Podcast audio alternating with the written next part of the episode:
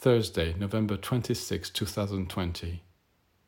It is very difficult to make the distinction between good and evil in our everyday lives, to see exactly where one ends and the other begins, for they are inextricably intermingled.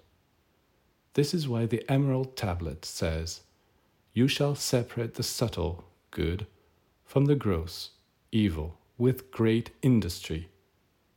Evil clings to good in order to draw strength from it and good adheres to and feeds on evil. Good has the right to do this, just as a plant has the right to draw nourishment from the soil in which it grows. In doing so, it is obeying the laws of creation and life. But the soil does not have the right to draw strength from a plant.